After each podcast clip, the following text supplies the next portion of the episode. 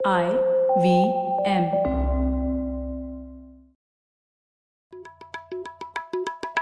भाई हम हिंदुस्तानियों को बतियाना बड़ा पसंद है। बंगाली में अड्डा उड़िया में खोटी कन्नड़ा में हरटे और हिंदी में पुलियाबाजी। इस कला के लिए हमारी हर भाषा में एक शब्द है। तो प्रणय और मैं तो अक्सर मिलकर पुलियाबाजी करते ही रहते हैं। हमने सोचा कि आपको भी इसमें शामिल कर लिया जाए।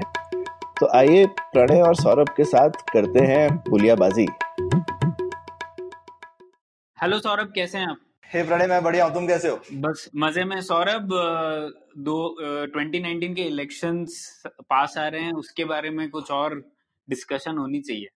अरे हाँ बिल्कुल। और और मेरे ख्याल से बहुत डिस्कशन होती रहती है कि इलेक्शन का क्या गणित है कौन मतलब किसकी हवा चलने वाली है और क्या होने वाली है। हम्म, लेकिन जो हमारी पॉलिटिक्स का स्ट्रक्चर है उसके ऊपर काफ़ी कम डिस्कशन होता है कि जैसी ये पॉलिटिक्स है वो वैसी क्यों है? हाँ हाँ। और हिंदुस्तान की पॉलिटिक्स में कुछ खास है क्या?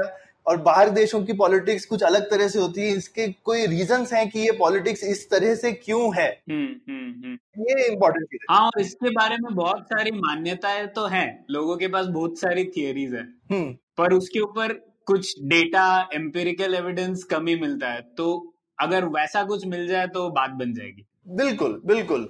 तो उसी पे डिस्कस करने के लिए हमारे साथ हम लोग लेकर आए इस पुलियाबाजी में राहुल को। राहुल वर्मा और उन, उनके कोऑथर प्रदीप छिब्बर उन्होंने किताब लिखी है ideology and identity the changing party systems of India तो उसमें बड़ी दिलचस्प किताब है जिसमें जो आपने सवाल बोला एग्जैक्टली exactly उसके ऊपर डिस्कशन है। तो राहुल स्वागत है आपका पुलियाबाजी में। शुक्रिया शुक्रिया। Thank you so much Rahul सबसे पहले तो आप हमें ये बताइए कि आपकी रुचि कैसे जागी इंडियन पॉलिटिक्स को डिस्कस करने की और उसके ऊपर किताब लिखने की? पहले इसके पीछे बहुत ही लाइक फनी सी स्टोरी है। मतलब ये किताब लिखने की तो पता नहीं फनी है या नहीं है पर मैं पॉलिटिक्स में क्यों इंटरेस्टेड हुआ हूँ उसके पीछे बहुत ही फनी स्टोरी हुआ। मुझे दो चीज़ें अब तक याद है मैं मैं पॉलिटिक्स में बहुत बचपन से इंटरेस्टेड था। अ, मतलब अ, दो तीन चीज़ें मैं करता था जब मैं बहुत छोटा था। एक तो जैसे मेरे ख्याल से जो भी बच्चे क्रिकेट में इंटरेस्टेड होते हैं बचपन में हम लोग सब स्कोर शीट या मतलब एक कॉपी रखते थे जिसमें प्लेयर्स के फ़ोटो लगाते थे और उसने किस मैच में कितने रन बनाए ऐसे जोड़ते थे। ठीक हाँ। ठीक है? अब ये मुझे भी पता नहीं कैसे गंदी आदत लग गई उस समय की आई थिंक 96 का इलेक्शन के टाइम होगा जब मतलब अ, मैं करीब आठ दस साल का रहा हूँगा। और तब 96 के समय अगर आपको ध्यान होगा तो आज की तरह नहीं कि सुबह काउंटिंग शुरू होती थी और दोपहर तक परिणाम आ जाते थे। दो तीन दो तीन क्योंकि पेपर बैलेट था तब तक 98 से ईवीएम शुरू होता है। तो 93 यूपी इलेक्शन और इस समय तक। इस बीच में मैंने मतलब दो दो दिन लगते थे चुनाव परिणाम आने में। ठीक है तो रेडियो टीवी पे सुनते रहते थे और थोड़ा सा मतलब वो शीट टाइप में बनाते थे। तो एक तो वहाँ से थोड़ा इलेक्शन और पॉलिटिक्स का इंटरेस्ट हुआ। दूसरा मुझे याद है मतलब अजीब अजीब जगहों के नाम सुनता था पॉलिटिक्स के बारे में पढ़ते हुए। ठीक है? जैसे मतलब यूपी में मिर्जापुर के पास एक लोकसभा क्षेत्र हुआ करता है उसका नाम था रॉबर्ट्सगंज। ठीक है? तो, तो रॉबर्ट्स अपने आप में मतलब आप, आप, आप छोटे शहर गाँव से आते हो तो मतलब ये सब नाम बड़े आपको इंटरेस्टिंग लगते हैं कि भाई रॉबर्ट्सगंज कैसे हो सकता है?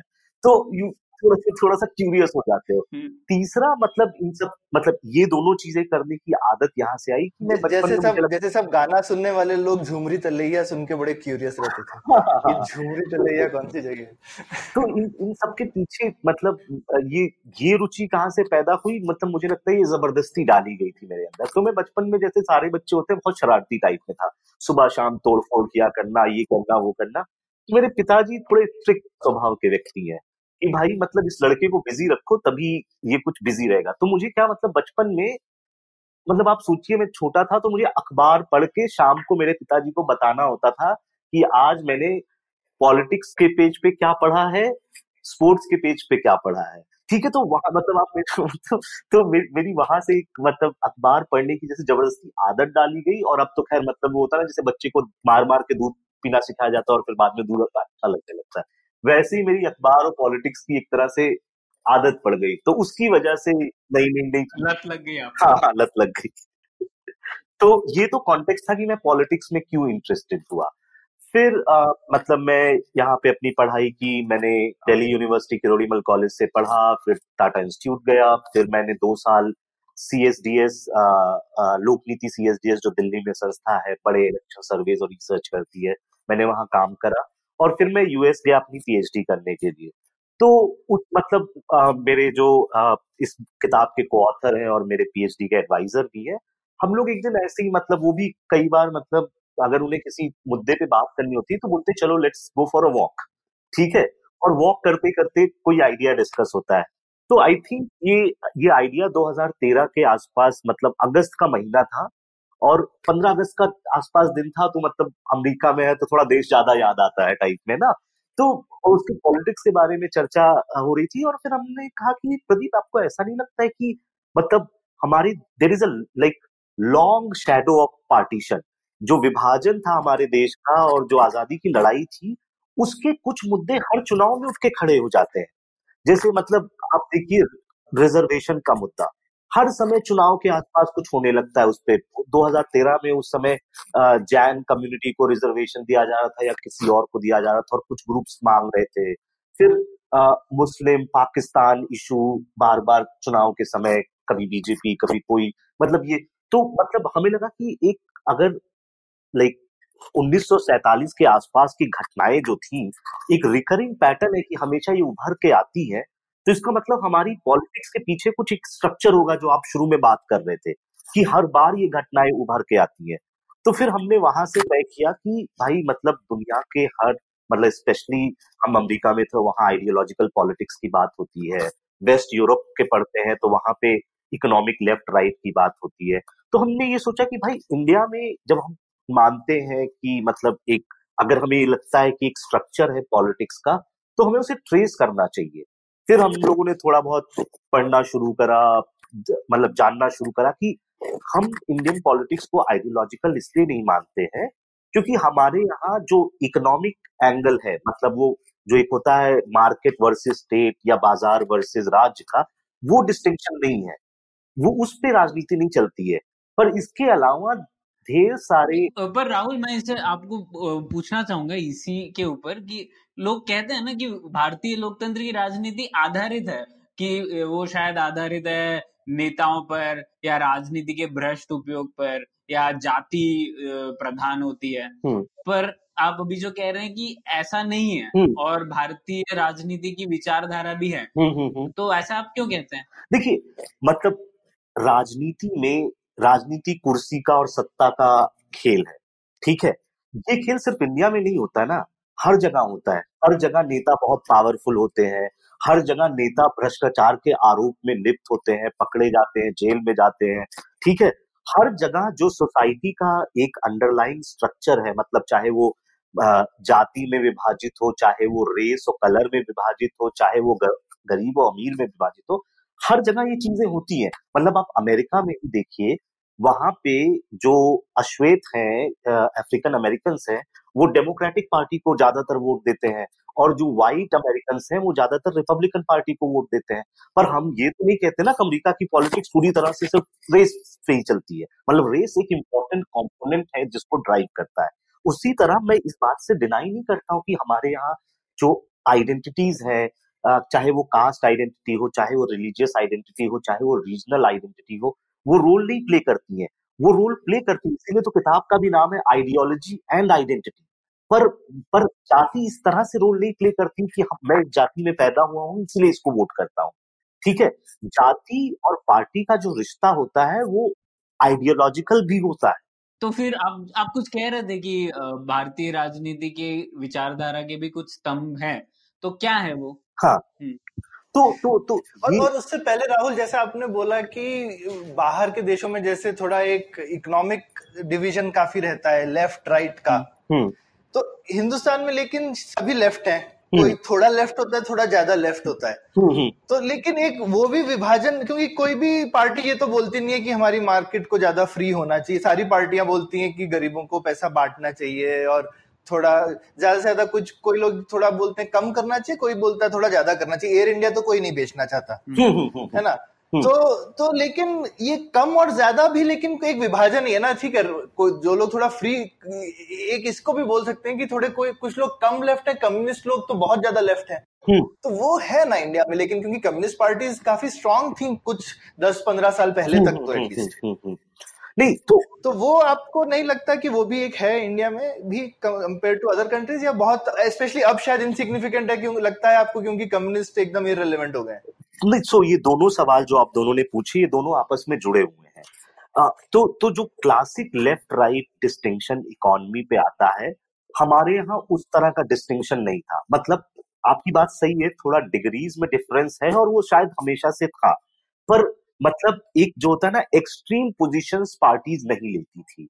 और उसके पीछे एक हिस्टोरिकल कारण है। भाई, अगर आप मतलब ये जो हमने किताब में लिखा है और जो अभी हम वार्तालाप कर रहे हैं, ये मतलब पिछले आठ दस सालों की राजनीति को देखकर नहीं हो रहा है। मतलब अब हम एक भारतीय राजनीति के इतिहास के हम सत्तर से सौ सालों का अब अगर आप एक व्यू में देखना चाहे तो उसके कुछ कारण है जिसकी वजह से हमें वो क्लासिक डिस्टिंक्शन नहीं दिखता है। सबसे बड़ा कारण यह है कि अगर आप 1950 या सैतालीस में वापस जाते हैं तो उस समय हमारे देश में लगभग सत्तर से अस्सी परसेंट लोग बहुत गरीब थे, ठीक है?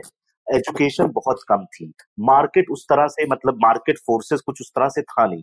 तो अगर आप हमारा कॉन्स्टिट्यूंट असेंबली डिबेट्स उठा के पढ़ें या कराची रेजोल्यूशन उठा के देखें जिसपे इकोनॉमी पे बात हुई थी बेसिकली सभी लोग एक तरह से सोशलिस्ट ही थे, ठीक है? मान लो कम्युनिस्ट नहीं थे, पर कैपिटलिस्ट नहीं थे, पर ज़्यादातर लोग सोशलिस्ट विचारधारा के थे और मतलब ये कंसेंसस था भारतीय राजनीति के नेताओं में उस समय के कि क्योंकि इतना गरीब देश है, जो राज्य है, वो लोगों का या सरकार है, वो लोगों का मतलब आगे ले जाएगी, उनको गरीबी से बाहर निकालेगी।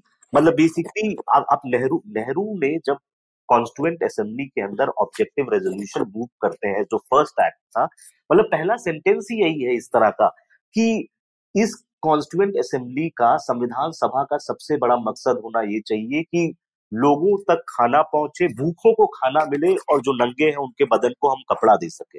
मतलब ये जो डिबेट लेफ़्ट राइट पे हो सकती थी, वो हमारे यहाँ पे एक तरह से हुई ही नहीं कभी। ठीक है? इसीलिए एक पॉलिटिकल पार्टी जो कि थोड़ा सा मतलब इकोनॉमी पे राइट विंग वैरायटी की आती है, स्वतंत्र पार्टी वो पाँच छह सात सालों में खत्म हो जाती है।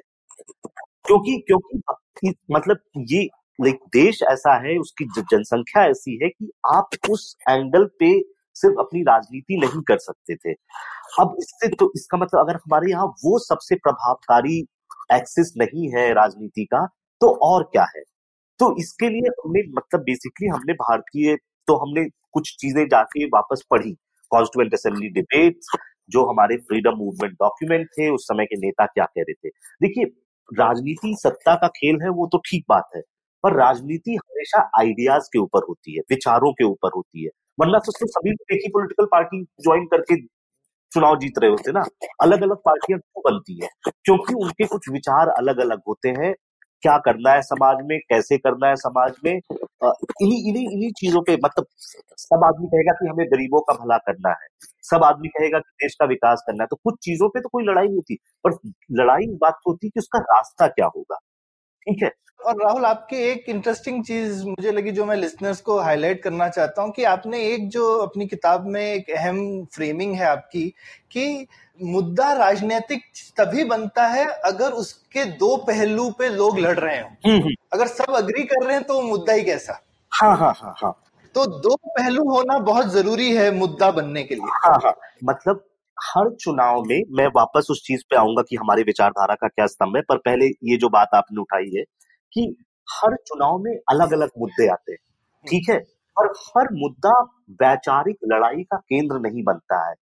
कोई मुद्दे को वैचारिक लड़ाई का केंद्र बनने के लिए उसमें चार एलिमेंट्स होने चाहिए। पहला एलिमेंट की उस पर मतलब एक डिबेट होनी चाहिए। जो पहलू है, उसके दोनों तरफ़ कुछ लोग एक इंटेलेक्चुअल ट्रेडिशन टाइप में हो, लोग जैसे कैपिटलिज्म वर्सेस सोशलिज्म में अगर एक डिवाइड है तो कुछ लोग कैपिटलिज्म के फेवर में लिखते हैं, कुछ लोग सोशलिज्म के फेवर में लिखते हैं तो लिखने वाले हो डिबेट करने वाले हो।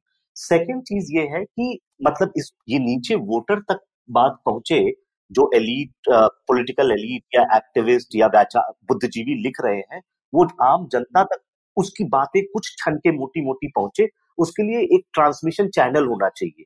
ठीक है? तो कुछ बातें छन के पहुँच पाती है।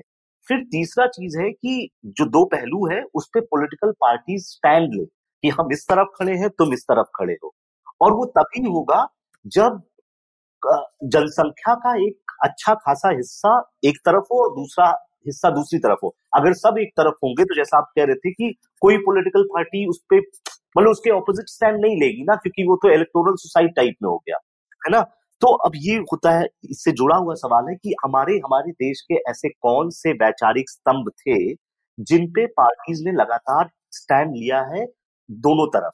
तो हमने जब जब जब हमने कॉन्स्टिट्यूंट असेंबली डिबेट्स पढ़ी तो हमें लगा कि कुछ मुद्दे हैं जिन पे लड़ाई चल रही है और पूरा का पूरा संविधान सभा का डिबेट उसी पे चल रहा है। तो हम हम एक चीज़ करते हैं किताब में कि भाई, विचारों की जो लड़ाई है वो एक ऐतिहासिक क्षण में पैदा होती है।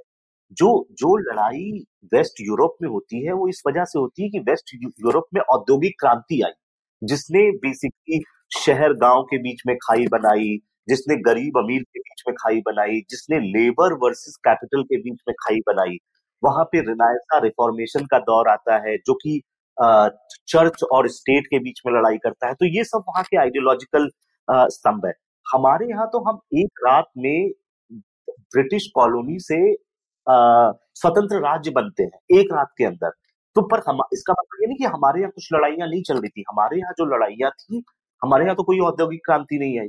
सभी के सभी गरीब थे। इसलिए उस पर लड़ाई नहीं होती। हमारे यहाँ हम हम जो, हम जिस तरह से यूरोप से भिन्न थे, वो था कि हमारा हम हम एक एक ऐसी सामाजिक व्यवस्था थे जिसमें ढेर सारी जातियाँ, ढेर सारे धर्म, ढेर सारे क्षेत्र, इन सब चीज़ों को आपस में समाहित करना था।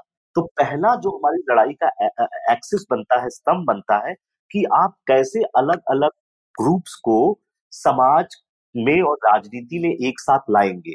तो लड़ाई होती है कि अब ये कोई नहीं कह रहा था कि मत लाओ, ठीक है? पर लाने का तरीका क्या होगा, उस पर लड़ाई हो रही थी। सिटीजनशिप के क्वेश्चन पे लड़ाई हो रही थी, ठीक है? मतलब बहुत आप देखेंगे बहुत बड़ा सेक्शन है कि हम, भारत का नागरिक कौन होगा इस पे लड़ाई चल रही संविधान सभा के अंदर। तो रिजर्वेशन होगा तरीका। फिर दूसरी लड़ाई हो रही थी क्योंकि ये हिंदू मेजोरिटी कंट्री है, इसलिए राज्य का जो मतलब कि एक तरीका होना चाहिए, वो हिंदू विचारधारा से प्रभावित होना चाहिए। क्योंकि उस समय पार्टीशन भी हो गया था तो पार्टीशन की वजह से इस्लामिक स्टेट आया था तो कुछ लोग संविधान सभा के अंदर कह रहे थे कि मुस्लिम उधर चल जा रहे हैं, वो मुस्लिम स्टेट है, हमें अपने हिंदुओं को यहाँ पे रखना है, हिंदू स्टेट बनेगा। पर नेहरू, अंबेडकर जैसे लोग थे जो बोल रहे थे, नहीं, हम एक सेकुलर राज्य बनेंगे।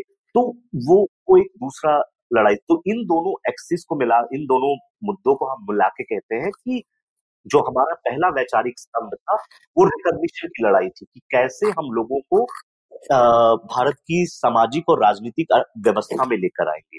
दूसरी जो लड़ाई होती है, वो हम कहते हैं कि जो राज्य और समाज का आपस में लिंकेज है, उसका जो रिलेशनशिप है, वो कंसेप्ट हमारे पूरे भारत में ही पूरे उपमहाद्वीप में बहुत ही डिफरेंट है यूरोप के मुकाबले में।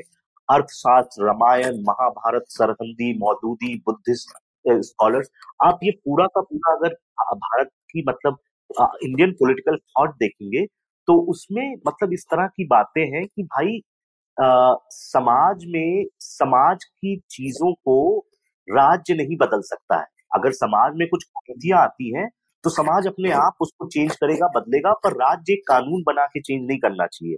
तो उसकी बहुत बड़ी मतलब बहुत हिस्टोरिकल कॉन्टेक्स्ट है। जैसे मतलब 1880 के आसपास एज ऑफ़ कंसेंट बिल आता है जिसमें मतलब चाइल्ड मैरिज को बैन करने की बात की गई थी। तो उसमें गोखले और तिलक के बीच में डिबेट होती है। दोनों कहते हैं कि चाइल्ड मैरिज खराब है ठीक है? पर गोखले अग्री करते हैं कि आ, ये आ, इस समय ब्रिटिश वॉइस राय ब्रिटिश सरकार एक कानून बनाए और इसको मतलब गैर कानूनी करे। तिलक कहते हैं कि भाई ब्रिटिश कौन होते हैं? हमारे समाज में चीज़ें बदलने वाले। ठीक है? यही चीज़ आप देखेंगे गांधी के अप्रोच में था। भाई गांधी जानते हैं कि अनटचबिलिटी या छुआछूत खराब है ठीक है? पर गांधी ये नहीं कहते कि एक कानून बनना चाहिए छुआछूत खत्म करने के लिए। गांधी बोलते हैं मैं समाज के भीतर जाऊँगा समाज के लोगों को समझाऊँगा काम करूँगा ये खराब चीज़ें हटा चीज़ें पर अंबेडकर और नेहरू कहते हैं नहीं भाई मतलब ऐसे नहीं होगा हमें कानून बनाना पड़ेगा। ठीक है तो ये मतलब कि सो हमारे यहाँ सो, सो दूसरे चीज़ को हम जिस दूसरा एक्सेस कहते हैं वो पॉलिटिक्स ऑफ़ स्टेटिज्म है। कि स्टेट या राज्य कितना इंटरवीन कर सकता है समाज के नियमों को बदलने के लिए। आप इसका लेटेस्ट उदाहरण है सबरीमाला। ठीक है? सबरीमाला में मतलब एक ग्रुप कहता है कि विमेन राइट्स के लिए कोर्ट को कानून बनाना चाहिए एंट्री अलाउ करनी चाहिए और ये सब होना चाहिए। दूसरा ग्रुप किस बात का सहारा लेता है? कि ये ये ये धर्म का स्थान है, इसमें राज्य का कोई काम नहीं। राज्य हस्तक्षेप नहीं कर सकता। तो ये दूसरी एक लड़ाई है जो कि और यही, ये लड़ाई बहुत प्रेवलेंट थी। आप पूरे 1940 और 50 के बीच में Hindu court bill pay. Hindu code bill pay लड़ाई यही चल रही थी कि क्या राज्य कानून बना सकता है कि हिंदू आपस में कैसे शादी करेंगे? या इनहेरिटेंस की राइट क्या होगी कि महिला और पुरुष को बराबर का हक मिलेगा पैतृक संपत्ति में?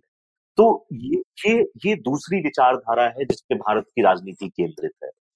अब इसका मैं ये नहीं कह रहा हूँ कि जो जो थोड़ी देर पहले सौरभ कह रहे थे कि लेफ़्ट राइट बिल्कुल एग्जिस्ट नहीं करता है। मतलब करता है पर आज तक या पाँच साल पहले तक ये सबसे डोमिनेंट पैराडाइम नहीं था।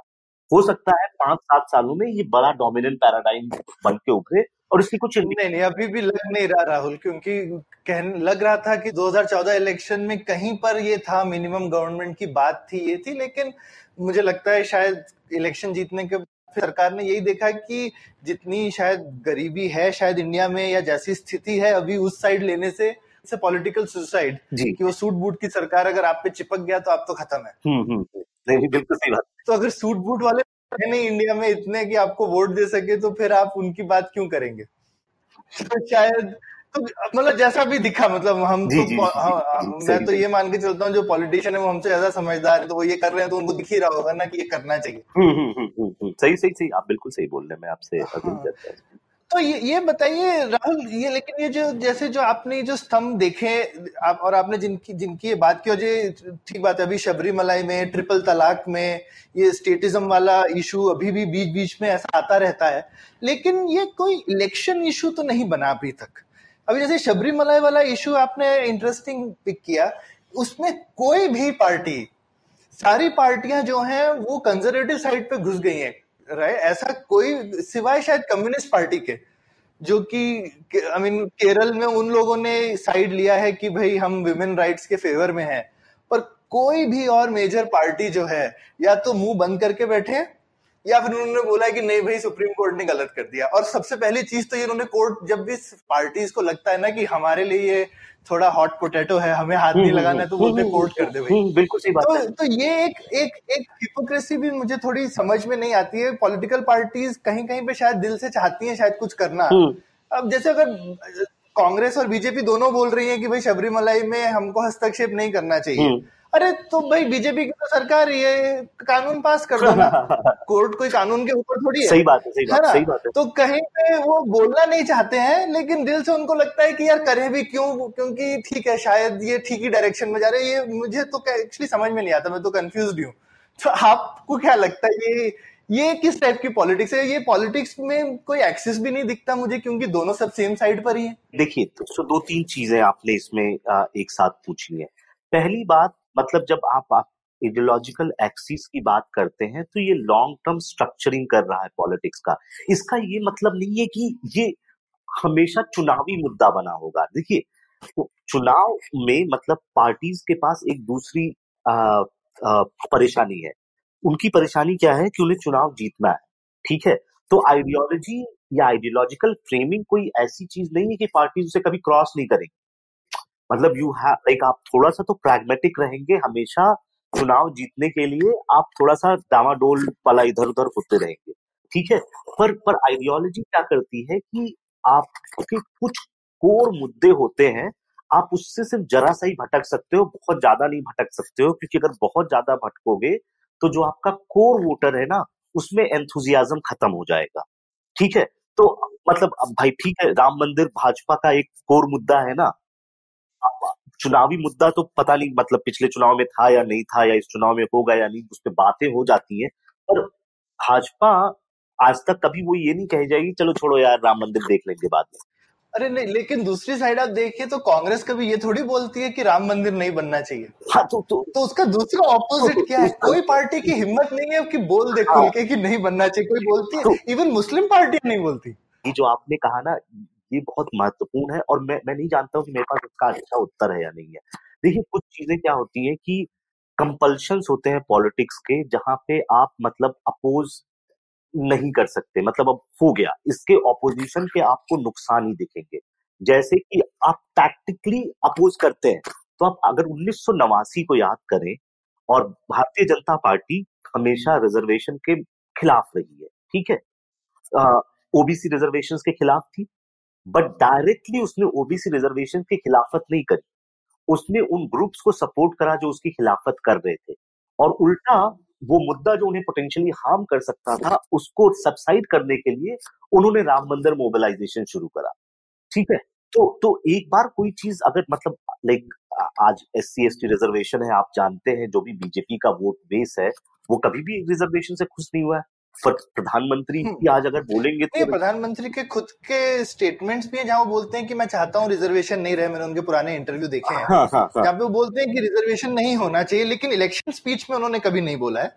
लेकिन बिना इलेक्शन स्पीच के उन्होंने बोला ऐसा कि रिजर्वेशन नहीं होना चाहिए और अभी आप देखें तो एक तरह का फ्लैंक अटैक है। हम्म, हम्म। अब रिजर्वेशन इकोनॉमिक आधार पे जो डाला है हाँ, हाँ, हाँ, हाँ, इससे ज़्यादा क्लेवर एंटी रिजर्वेशन मूव नहीं कर सकती थी शायद बीजेपी मूव नहीं हो सकता। बिल्कुल बिल्कुल बिल्कुल बिल्कुल। तो तो आप देखिए मतलब किसी तरह से एक कंसिस्टेंसी है उस आइडियोलॉजिकल लाइन पे, पर अब ये थोड़ी ना कि आइडियोलॉजिकल लाइन लेने के लिए चुनाव हार के खत्म हो जाए। हाँ नहीं, ये बात ठीक है, उन्होंने राजनीतिक पैतरे भी एक चीज़ होती है और वो किसी इलेक्शन कैंप और वो बिहार वाले इलेक्शन में तो बोलते हैं ना लोग कि अगर आरएसएस ने नहीं बोला होता कि हम रिजर्वेशन खत्म करेंगे तो शायद बीजेपी जीत ही जाती। हम्म, हम्म, हम्म, तो वो वो तो क्या कहते हैं किसी इलेक्शन के टाइम पे तो बिल्कुल रिजर्वेशन को साइड में रख देते हैं वो बिल्कुल कुछ बोलेंगे नहीं उसके खिलाफ। तो ये ठीक है तो रिजर्वेशन का एक्सेस तो ये हम लोगों ने तो रिजर्वेशन 89 से ही ज़्यादा सुना टू बी ऑनेस्ट आपने जब स्टडी किया है तो रिजर्वेशन एक कंटिन्यूस एक्सेस रहा है क्या पूरे पिछले 70 80 साल इंडिया में? और उससे पहले। सबसे पहले रिजर्वेशन का डिबेट 1890 के आसपास शुरू होता है। जब पहली बार ज्योतिबा फूले हंटर कमीशन उस समय बना था आई थिंक 1882 में हंटर कमीशन के सामने जाते हैं और बोलते हैं कि बेसिकली पिछड़ों और दलितों को शिक्षा में रिजर्वेशन दिया जाए। ठीक है? उस समय ये डिबेट सिर्फ़ आ, मतलब ज्योतिबा फुले ने बोला था। आई थिंक उस समय जो मराठा सरकार थी उन्होंने मराठाओं और पिछड़ों को थोड़ा सा रिजर्वेशन दिया था, क्योंकि पेशवा जो ग्रुप था ब्राह्मण था, उसने पूरा डोमिनेंट रखा हुआ था तो उनको अंडरकट करने के लिए उन्होंने ऐसा करा था। ऐसा ही एक मुद्दा मतलब केरल में भी हुआ था और मैसूर में भी हुआ था। तो एक तरह से मतलब ये ये डिबेट 1890 में चल रही है। पहले, आप मतलब मैं, ये बहुत इंटरेस्टिंग है कि पहली बार मतलब खुल के रिजर्वेशन डिबेट नेशनल सीन पे 1906 या सात के आसपास शुरू होती है। 1906 में मुस्लिम लीग बनती है ठीक है? आ, मतलब अभी पूरी तरह से फॉर्म नहीं हुई थी।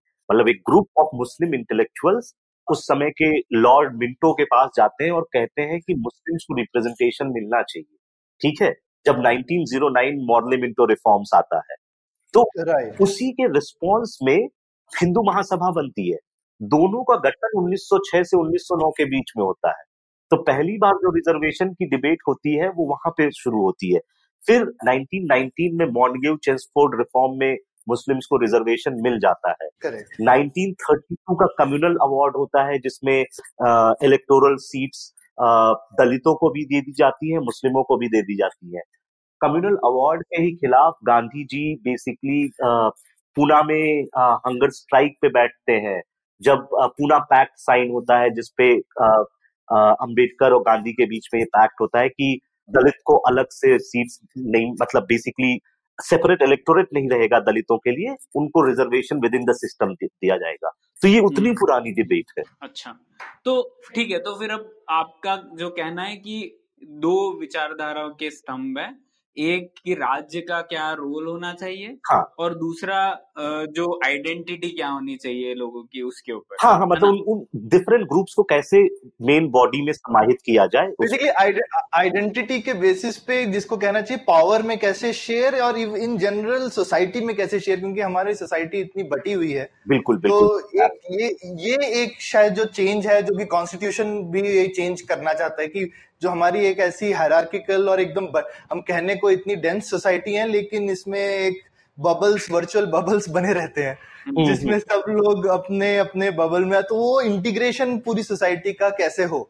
हम्म, जी जी जो फ्रेटर्निटी वाला पार्ट है हम भूल जाते हैं कि उसका मतलब क्या है। तो हमने वो अंबेडकर वाला जो पुलियाबाजी की थी उसमें हमने काफ़ी डिस्कस किया था कि अंबेडकर का काफ़ी एम्फेसिस इसी में था कि ठीक है लिबर्टी और इक्वालिटी तो आसान है अचीव करना हम्म, हम्म। कि फ्रेटर्निटी कैसे लाई जाए तो जो भाईचारा है हम्म। तो आज़ादी बराबरी आसान है और सौरभ मुझे याद है हम लोगों ने एक बार पहले डिस्कस किया था जो ग्रैनविल ऑस्टिन की किताब थी जिसमें उन्होंने लिखा था कि संविधान से सामाजिक क्रांति लाने की जो कोशिश थी सोशल रेवोल्यूशन हाँ. तो आ, आप ये देखिए आइडियोलॉजी वाला पॉइंट और जो राज्य का समाज में क्या रोल होना चाहिए? ये दोनों एक तरीके से कैसे सोशल रेवोल्यूशन लाया जाए उसके साथ ही ये डील कर रहे हैं दोनों मतलब हमारे आइडियोलॉजिकल एक्सिस का जो आप कहेंगे कि सबसे लिखित रूप में जिसको हमें मतलब एविडेंस मिल रहा है वो सब संविधान सभा से ही आ रहा है। मतलब आप आप संविधान सभा को के डिबेट्स को पढ़ेंगे फैसिनेटिंग डिबेट्स चल रही है। हम्म। मतलब जो जितनी चीज़ें हम लोग अभी मतलब आई थिंक मतलब सोशल मीडिया के जमाने में एक चीज़ हमें जैसे लगता है कि ये कोई मुद्दा अभी पहली बार आ रहा है हाँ. मतलब आप अगर अगर अगर ये काउ स्लॉटर वाला डिबेट देखेंगे तो ये डिबेट 1910-12 में बहुत प्रोमिनेंट डिबेट थी और कॉन्स्टिट्यूंट असेंबली में लोग मतलब वहाँ पे संविधान सभा के मेंबर आंकड़े प्रस्तुत कर रहे हैं कि हम्म। इस सेंसस में वहाँ पे दस हज़ार गाय थी इस सेंसस में यहाँ पे कट से बच के आठ हज़ार गाय हुई है गायों को खत्म किया जा रहा है मतलब हाँ, हाँ, हमारे संविधान सभा में ये सब डिस्कस हो रहा था इसीलिए मतलब आप आप देखिए कि संविधान सभा अपने आप में रेडिकल डॉक्यूमेंट होने के बावजूद भी उस समय क्योंकि एक तरह से जो प्रोग्रेसिव तबका था लेड बाय नेहरू और अंबेडकर थोड़ा सा हावी था हम्म। तो उसको कुछ चीज़ों पे कॉम्प्रोमाइज भी करना पड़ा तो हम्म। जैसे काउ प्रोटेक्शन वाला मुद्दा जो है वो डायरेक्टिव प्रिंसिपल में चला जाता है हाँ। मतलब पूरी तरह से खत्म नहीं होता है। है ना? हम्म। मतलब कि हाँ ठीक है भाई मतलब लोगों को लग रहा था कि ये बात ठीक तो नहीं है पर भाई ऐसे कैसे खत्म कर दोगे? तो चलो अच्छा हम डायरेक्टिव प्रिंसिपल में इसको रख लेते हैं। हम्म। ढेर सारे कंट्रोवर्शियल मुद्दे जैसे उस समय बोल रहे थे कि सब सभी लोगों को एजुकेशन दे दो। भाई अगर अगर आप आप, आप एक रैशनल इंसान है और उस समय नाइनटीन फोर्टी सेवन में हमारे पास रिसोर्सेज ही नहीं थे सबको एजुकेशन देने के लिए हम्म। तो उस समय क्या हुआ कि state will strive to educate everyone उसको डायरेक्टिव प्रिंसिपल में डाल दिया। रिलीजियस कन्वर्जन के मुद्दे को डायरेक्टिव प्रिंसिपल में डाल दिया। क्योंकि कुछ जगह पे कॉम्प्रोमाइज भी करना पड़ रहा था। तो लाइक संविधान सभा अपने आप में और ये शायद हर जगह होता होगा जब भी आप देश का संविधान बनाते हैं तो हिस्टोरिकल कॉम्प्रोमाइज भी हो रही है हम्म। कई चीज़ों पर। बिल्कुल बिल्कुल। पर आपने जो कहा उसके विरुद्ध बहुत सी मान्यताएँ हैं तो हम लोग उन मान्यताओं के बारे में डिस्कशन करेंगे पर एक लेते हैं एक छोटा सा ब्रेक उसके पहले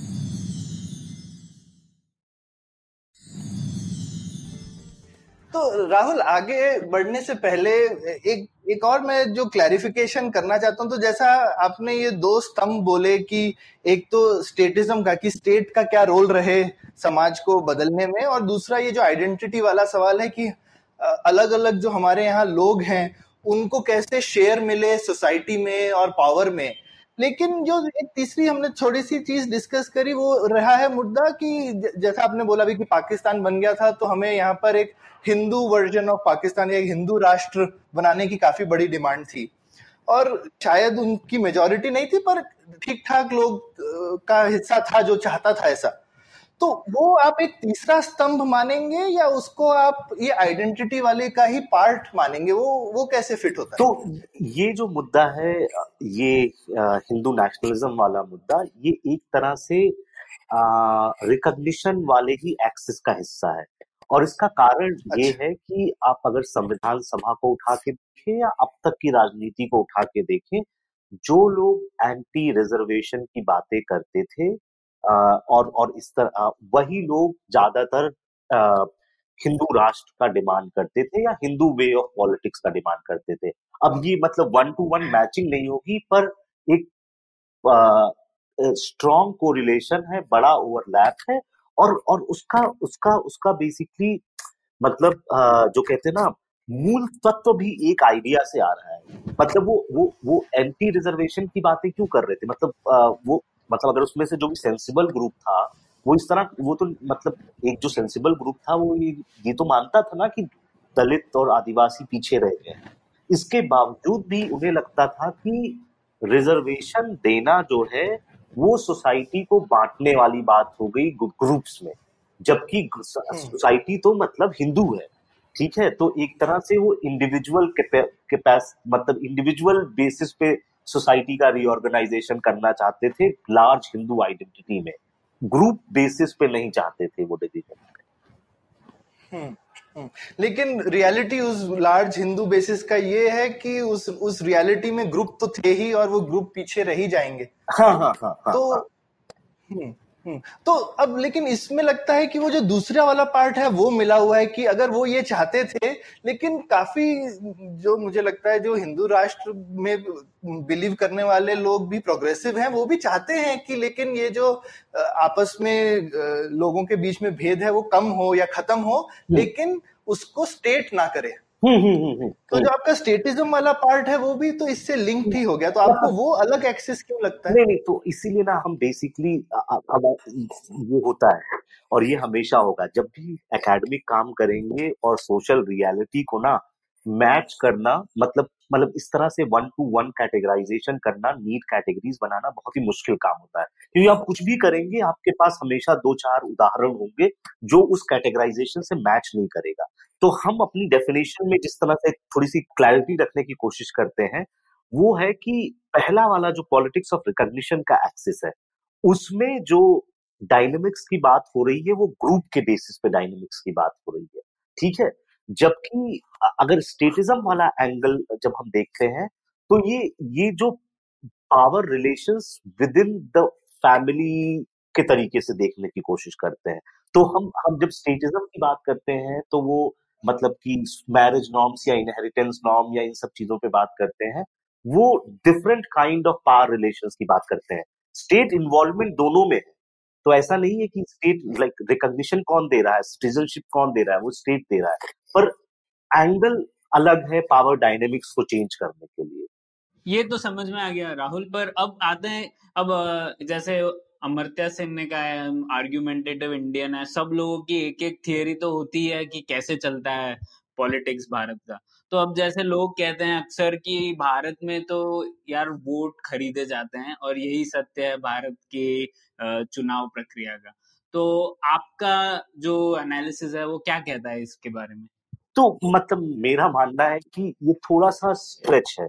तो स्ट्रेच इस तरह से है कि देखिए मतलब मैं इस बात से डिनाई नहीं करता हूँ और कोई भी नहीं डिनाई करेगा कि चुनाव के समय शराब बांटी जाती है, साड़ियाँ बांटी जाती है, कैश बांटा जाता है।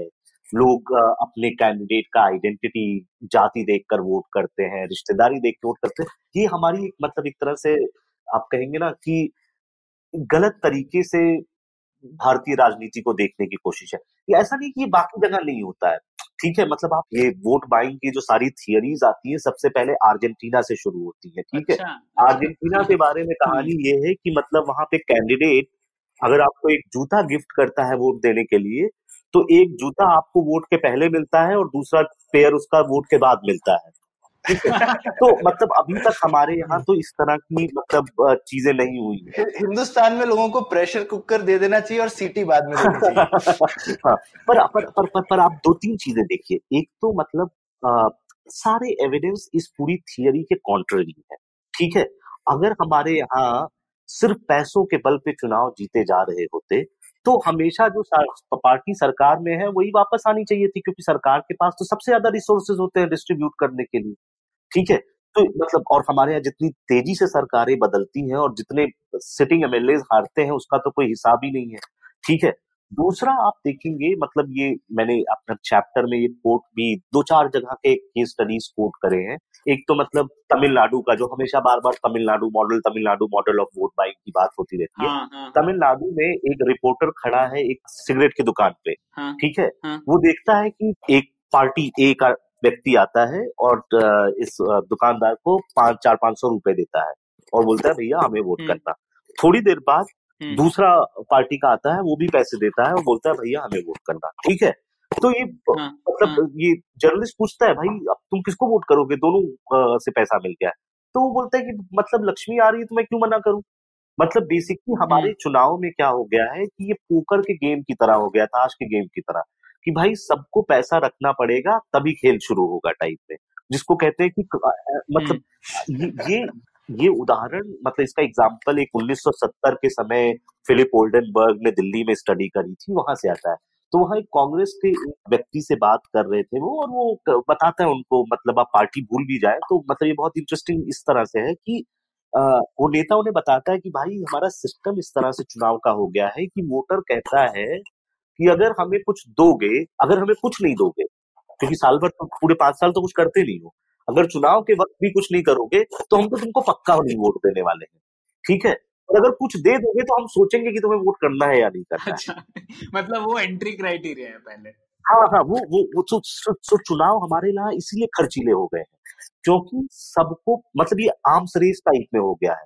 मतलब अगर आप पैसा नहीं डालेंगे तो आप कॉम्पिटिटिव कैंडिडेट ही नहीं है। हम्म, हम्म, हम्म, तो पर मैं ये नहीं कह रहा हूँ कि कुछ लोग पैसा लेकर वोट नहीं करते होंगे। और शायद किसी किसी बड़े जगह पे अगर आप आ, मतलब कहीं बहुत चुनाव फंसा हुआ है दस पंद्रह वोट का है तो शायद वहाँ पे पैसा बदल भी देता होगा चुनाव रिज़ल्ट। पर आप किसी भी सीरियस नेता से अगर मतलब खुल के इतफाक से बात करेंगे वो सब यही बोलते हैं यार पैसा खर्च करना पड़ता है हम्म, पर पैसे से चुनाव नहीं जीता जा सकता है। हम्म, हम्म। लेकिन पैसा नहीं होने से हार सकते हैं। हाँ पैसा अगर आप पैसा नहीं लगाएँगे तो देखिए ना ये ये ये अपने समाज को भी समझने की कोशिश करिए। हमारा समाज क्या है मतलब बेसिकली एक बहुत ही डीपली जिसको कहते हैं ना हायरार्किकल सोसाइटी ठीक है? तो जिसके पास पैसा है जिसके पास ताकत है वही तो आपका काम करवा सकता है। जिसके पास ताकत नहीं है पैसा नहीं है वो आपको नेता की तरह ही नहीं दिखेगा। तो इसीलिए हमारे सिस्टम में क्रिमिनल कैंडिडेट्स भी जीतते हैं। इसीलिए हमारे सिस्टम में रसूख वाले भी जीतते हैं क्योंकि जब आ, आप दिखते हैं कि आदमी भाई ये सब मतलब चुनाव छोड़ो यार। हम लोग शादियों में जाते हैं ना जिसकी शादी में खूब खर्चा होता है हमको लगता है बड़ी अच्छी शादी हुई। है ना?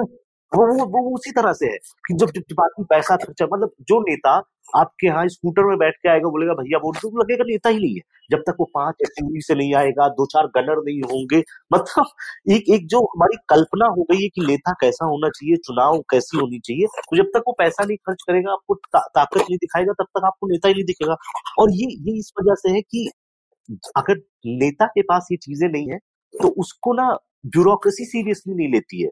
ब्यूरोक्रेट्स मतलब I am not just talking about IAS मतलब आप नीचे भी चले जाएँगे, नीचे भी तबके में मतलब जब एक मतलब थोड़ा सा दबंग छवि का नेता फ़ोन करता है सरकारी अफसर को कि भाई ये मेरा आदमी इसका काम करवा देना, या ये हमारे पास आए हैं, मेरे क्षेत्र के इनका उसकी बात सुनी जाती है, पर एक आदमी कोई शरीफ सज्जन टाइप में नेता होगा, वो फ़ोन करेगा, कोई उसको सीरियसली नहीं लेता है।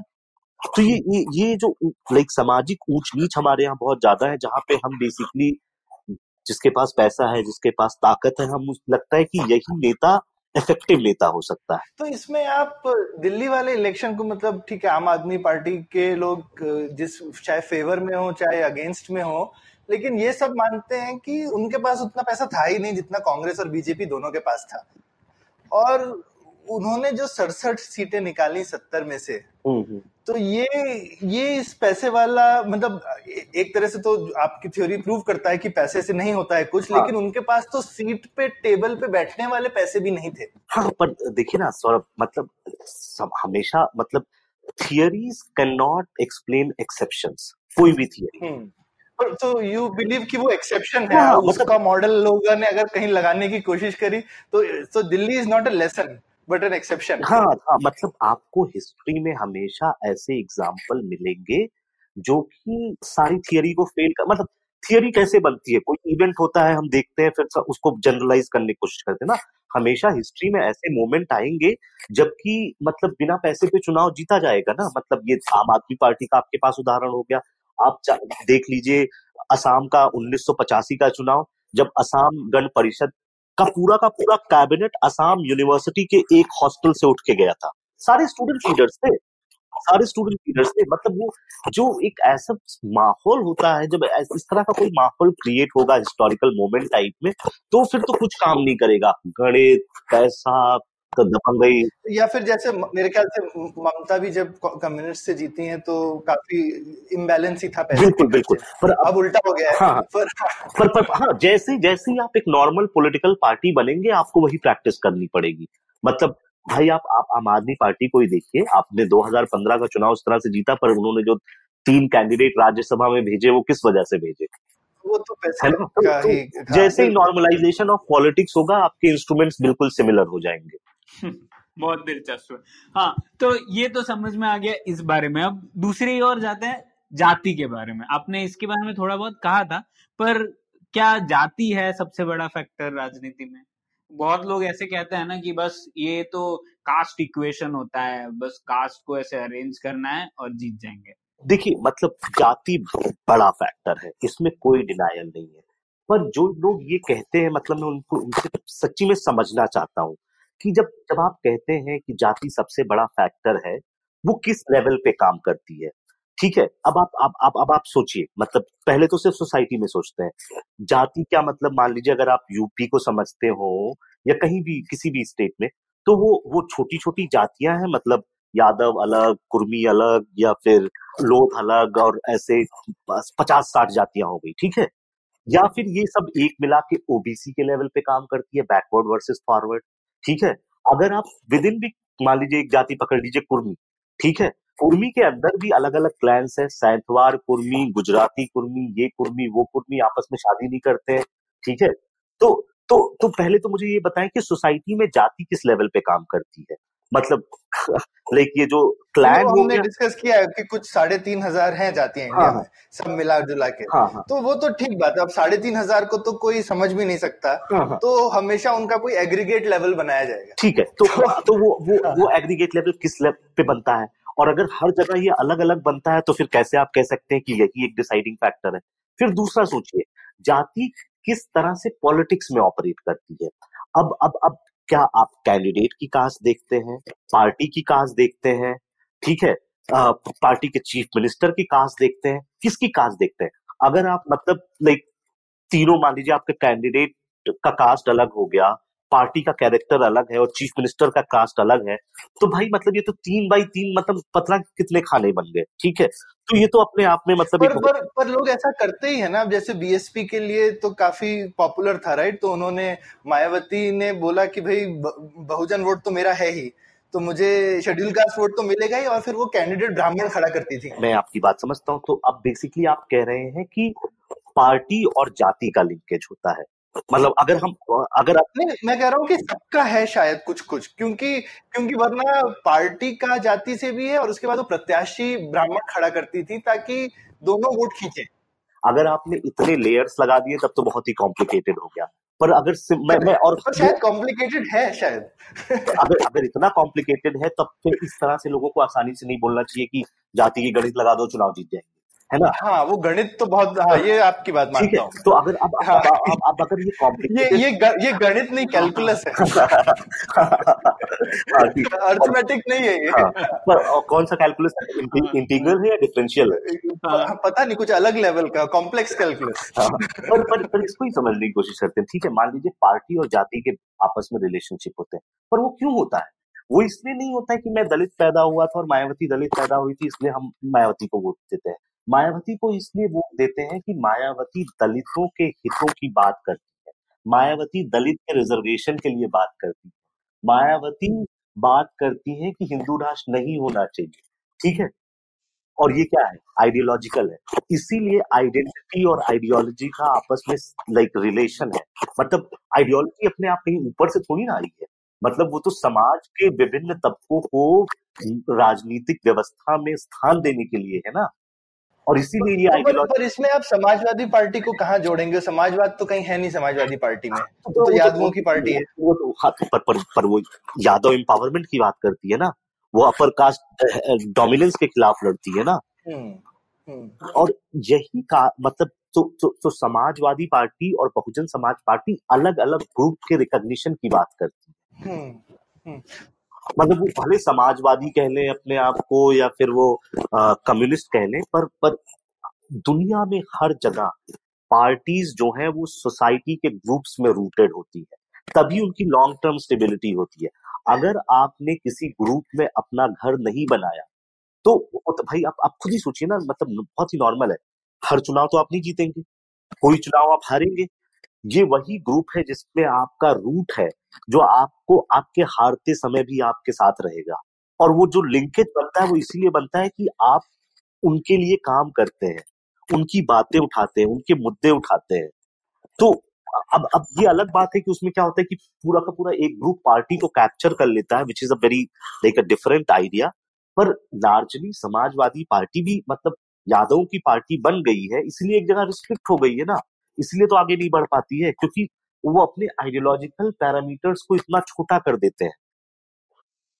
इन प्रैक्टिस की, पावर के लेकिन उनके बेसिस जो होता है वो मतलब एक्सपैंड करने के लिए होता है आइडियोलॉजिकल बिलीफ सिस्टम होता है। वो आप कांशी राम के समय जब बीएसपी खड़ी हो रही थी तो पंजाब में सीटें जीती थी यूपी में सीटें जीती थी छत्तीसगढ़ में थोड़ा इंपॉर्टेंट मतलब पर क्योंकि वो बिल्कुल सिर्फ़ अपने आप को समेट के रख लिया यूपी और दलित की पॉलिटिक्स में। मतलब ये ये टेंशन हमेशा रहेगी। जब आप एक्सपैंड करेंगे अपने आप को तो आपका आइडियोलॉजिकल प्रोजेक्ट वीक हो जाएगा क्योंकि आपके पास ऐसे ग्रुप्स आ जाएँगे जिनका कोर आपके साथ नहीं करेगा और अगर आप अपने आप को एक्सपैंड नहीं करेंगे तो आप एक जगह लिमिट हो जाएँगे। हम्म, हम्म। इसीलिए कांग्रेस शायद ऐसी पार्टी बनी जिसने अपने आप को इतना एक्सपैंड किया कि उसकी कोई आइडियोलॉजी नहीं बची।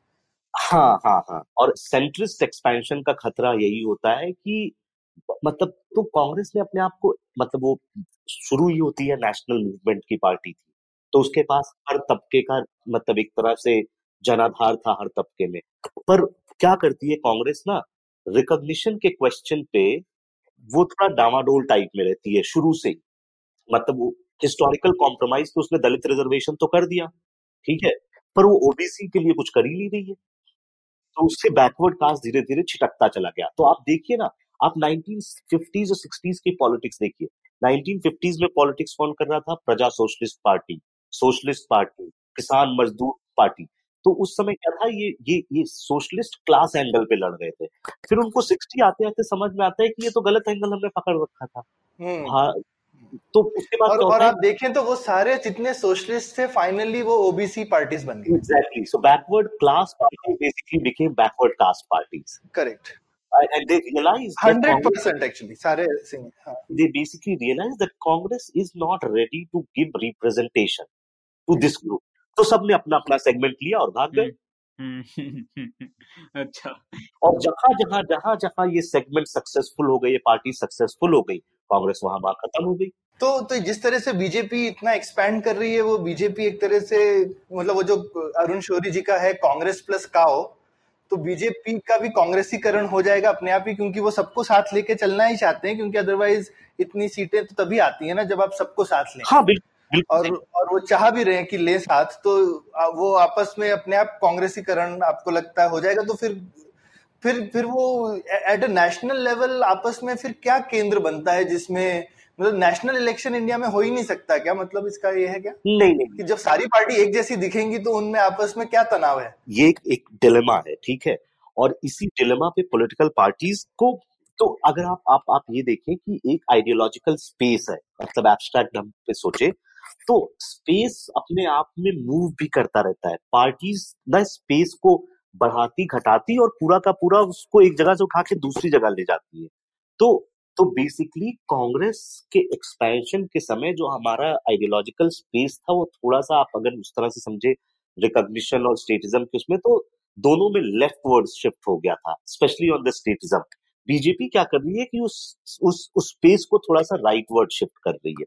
अब अब अब जो आप बात कर रहे हैं कि अगर बीजेपी एक्सपैंड करती रहेगी तो उसमें सब ग्रुप आ जाएँगे और मतलब आ, उनको दिक्कत होगी। तो यस दिक्कत होगी और इसीलिए इसीलिए तो पार्टी सिस्टम चेंज होता रहता है ना।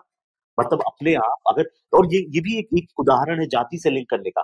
अगर जाति और पार्टी के बीच में हमेशा इतना स्टेबल रिलेशनशिप होता तब तो कभी मतलब चुनाव के हमें बहुत विचित्र परिणाम नहीं देखने चाहिए थे।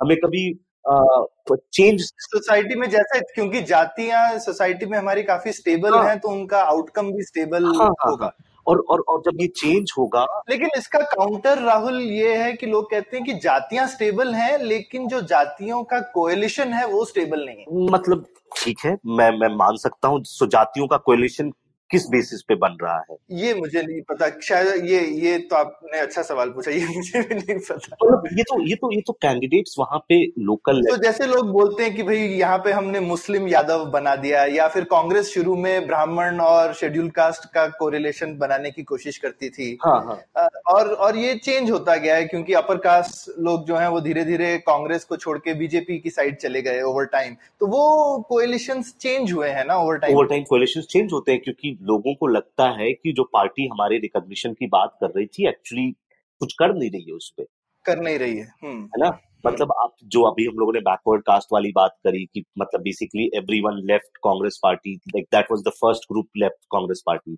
फिर अपर कास्ट धीरे धीरे निकलते हैं क्योंकि उन्हें लगता है कि हमारे मुद्दों पे कांग्रेस कुछ बात नहीं कर रही बीजेपी एक बेटर पार्टी है जो हमारे मुद्दों पे काम बात कर रही है हम उधर चले जाते हैं। तो कोलेशन इस वजह से चेंज होता है क्योंकि पार्टीज़ पार्टीज़ ऐसा थोड़ी ना है कि एक आइडियोलॉजिकल वाटर टाइट बॉक्स में हमेशा रहती है। मतलब अब, हमारी राजनीति से पचास साल की हुई तो हम उतना और होराइजन में नहीं देख सकते।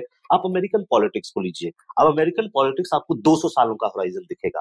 भाई वहाँ पे अफ्रीकन अमेरिकन पहले तो रिपब्लिकन पार्टी को वोट करते थे ना। हाँ। बिल्कुल अभी लिंकन तो रिपब्लिकन पार्टी से थे ना हाँ। पूरा स्लेवरी अबॉलिशन उन हाँ, हाँ. किया था। और हाँ. और और आज आज रिपब्लिकन का स्टैंड देखिए अफ्रीकन अमेरिकन का कैसा और डेमोक्रेट्स का स्टैंड देखिए। हम्म। तो पार्टीज़ अपने आप मतलब कुछ मुद्दों पे चेंज होती रहेंगी ना क्योंकि अलग लीडरशिप आती है उसका बिलीफ सिस्टम अलग होता है पॉलिटिकल इकोनॉमी इन्वायरमेंट अलग।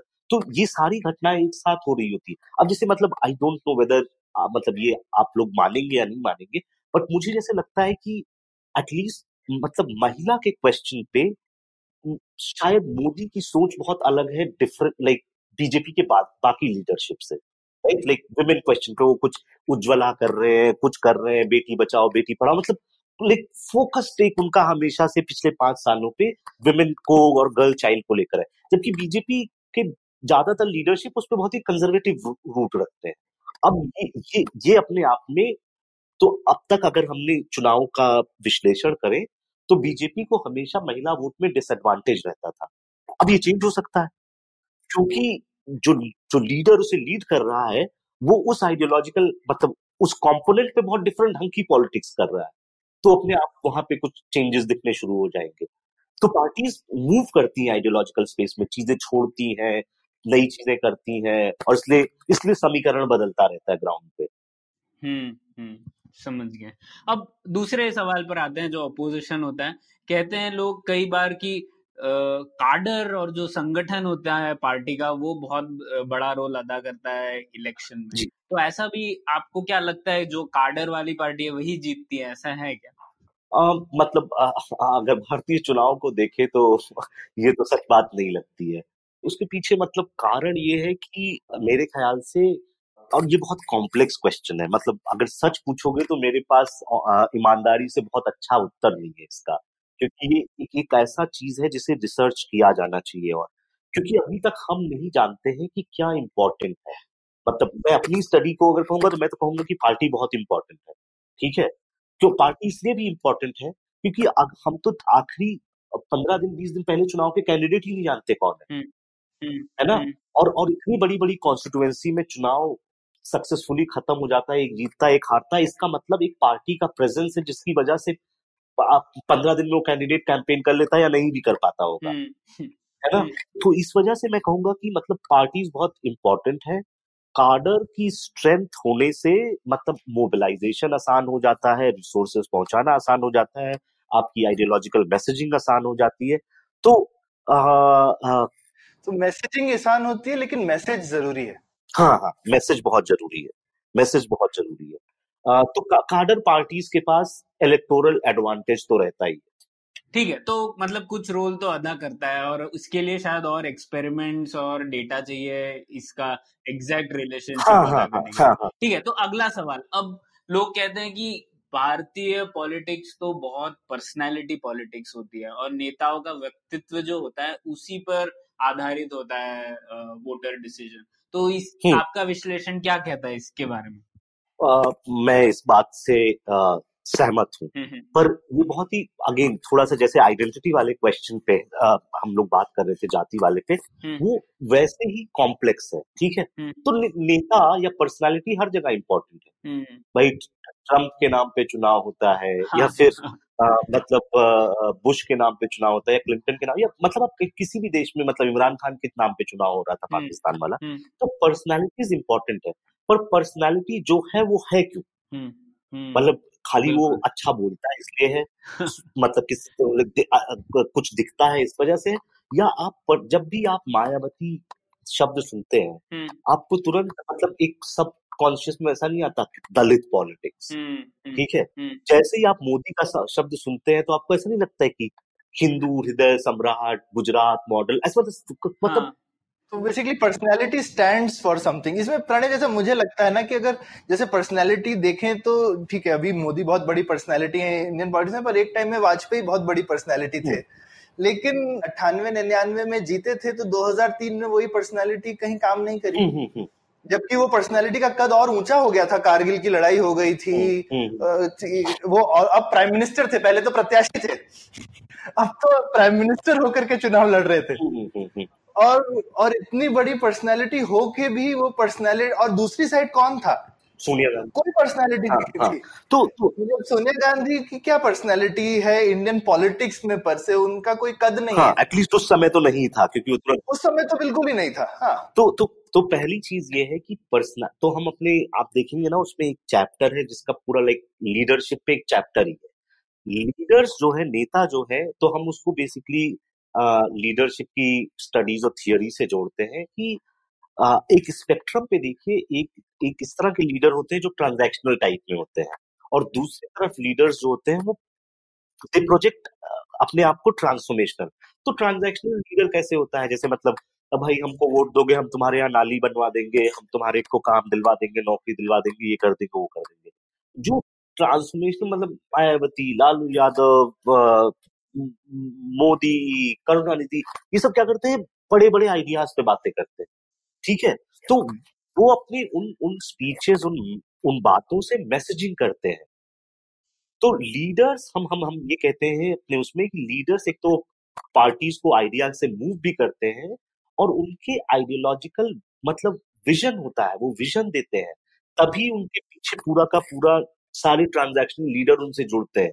क्योंकि अल्टीमेटली मतलब भाई हर नेता तो यही कहने जा रहा है ना कि मैं आपका काम करवा दूँगा नाली बनवा दूँगा हाँ। करेक्ट जो जो जो और जो आपने बोला जो विजन है वो शायद उन्हीं दोनों चीज़ों पे आधारित होगा।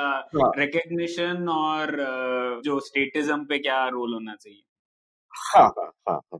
ठीक। तो अब एक और लास्ट अपोजिशन था, जो लोग कहते हैं कि देखिए, क्षेत्रीय पार्टियाँ जो हैं, उनकी तो कोई विचारधारा ही नहीं होती। और वो तो उनकी विचारधारा के ऊपर आपका क्या कहना है और ये मॉडल क्या कहता है? नहीं तो मतलब हमने बहुत डिटेल्ड ढंग से क्षेत्रीय पार्टियों की स्टडी नहीं करी है और शायद हमारी कोशिश ये थी कि हम एक नेशनल फ्रेमवर्क बनाएँगे एंड उस फ्रेमवर्क को लेकर लोग इसको टेस्ट कर सकते हैं कि ये हर जगह चलता है या नहीं चलता है। ठीक है? हमने अपने हिसाब से दो तीन केस स्टडी देने की कोशिश करी है कि देखो ऐसा नहीं है कि क्षेत्रीय पार्टियों पे नहीं काम करेगा। ठीक है? ये करेगा। अब अब अब आपको मैं मतलब तमिलनाडु, जहाँ पे ऐसा लगेगा कि डीएमके और डीएमके के बीच में कोई डिफरेंस नहीं है। ठीक है? पर पर उसमें किसी चैप्टर में, कांग्रेस वाला जो चैप्टर नाइन्थ चैप्टर में एक ग्राफ है जो दिखाता है कि एआईडीएमके बहुत डिफरेंट है डीएमके से। उनका सोशल बेस अलग है उन्हें कौन से लोग वोट करते हैं वो बहुत डिफरेंट है डीएमके से। डीएमके थोड़ा सा अपने आप में रेडिकल पार्टी है compare to A I D M K नहीं तो आप अब इनको रिकग्निशन और स्टेटिज्म पर क्या फ़र्क है इन दोनों में? मतलब आप, आप देख लीजिए मतलब ए आई डी एम के आ, कभी भी रिजर्वेशन के फेवर में बात नहीं करती है जबकि डीएम के फेवर में बात करती है। अच्छा। और इसीलिए शायद A I A D M K finally compatible रही बीजेपी के साथ ना? डीएम के थोड़ी रह सकती है। हाँ और और और डीएमके आप देख लीजिए मतलब डीएमके में जो करुणानिधि जिस तरह की बातें कहते और लिखते थे वो तो चाहेंगे ना कि मतलब वो तो रेडिकल उस तरह के व्यक्ति थे कि स्टेट को सामाजिक कुरीतियों को दूर करने के लिए लॉज बनाने चाहिए।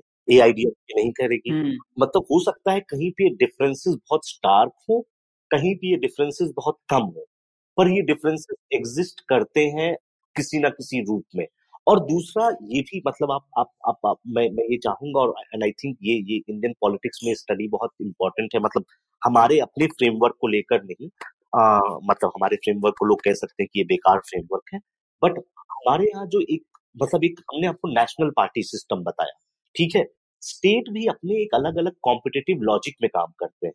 ठीक है हम्म। अब अब ऐसा क्या कारण है कि राजस्थान और गुजरात और मध्य प्रदेश और छत्तीसगढ़ में तीसरी पार्टी नहीं आ सकती है ठीक है और ऐसा क्या कारण है कि मतलब यूपी और तमिलनाडु और बंगाल में कांग्रेस खत्म हो जाती है मतलब जो ये पार्टी सिस्टम है वो इस वजह से इंपॉर्टेंट है क्योंकि वो पैरामीटर सेट करती है कंपटीशन का और और क्योंकि कई जगह ऐसा होगा कि पूरा का पूरा राज्य जो है हम्म। ठीक है? अपने सोशल और डेमोग्राफिक मेकअप की वजह से अपने हिस्टोरिकल कॉन्टेक्स्ट की वजह से इन आइडियोलॉजी के डिबेट से बहुत अलग जगह खड़ा होगा। भाई रिजर्वेशन हम्म। की डिबेट तमिलनाडु में सोशल जस्टिस मूवमेंट था सोशल जस्टिस पार्टी थी। वो तो मतलब वो लड़ाई तो 1920 से चल रही है ना जस्टिस पार्टी थी। यूपी हाँ, और बिहार में लड़ाई तो 1960-70 से शुरू होती है।